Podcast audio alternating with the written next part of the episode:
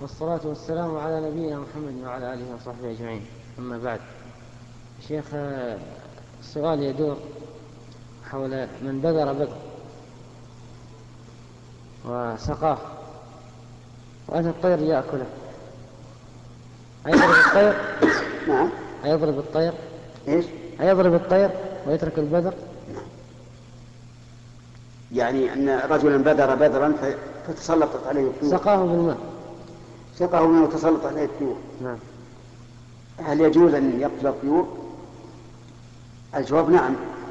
يجوز أن يقتل الطيور لدفع أذاها وكل شيء مؤذي ولا يندفع إلا بقتله فلك قتله سواء طيور أو أو غير طيور.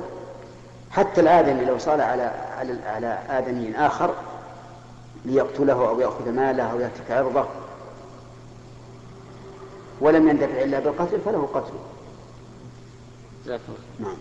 فإن قال قائل ما هو الدليل في في في مسألة الآدمي؟ الدليل أنه ثبت عن النبي عليه الصلاة والسلام أن رجلا سأله قال يا رسول الله أرأيت إن جاء رجل يطلب مالي؟ قال لا تعطيه مالك لا تعطيه مالك.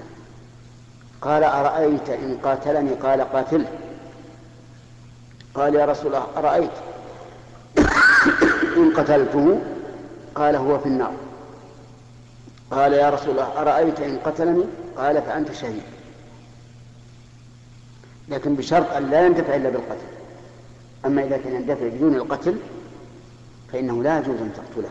لو كان مثلا أنت نشيط قوي أقوى منه تستطيع أن تمسك به وتأسره وتسلم من شره لا يجوز لك أن تقتله. لأنه يدفع بالأسهل فالأسهل. بالنسبة نعم. بالنسبة للميت اللي مات وضع في القبر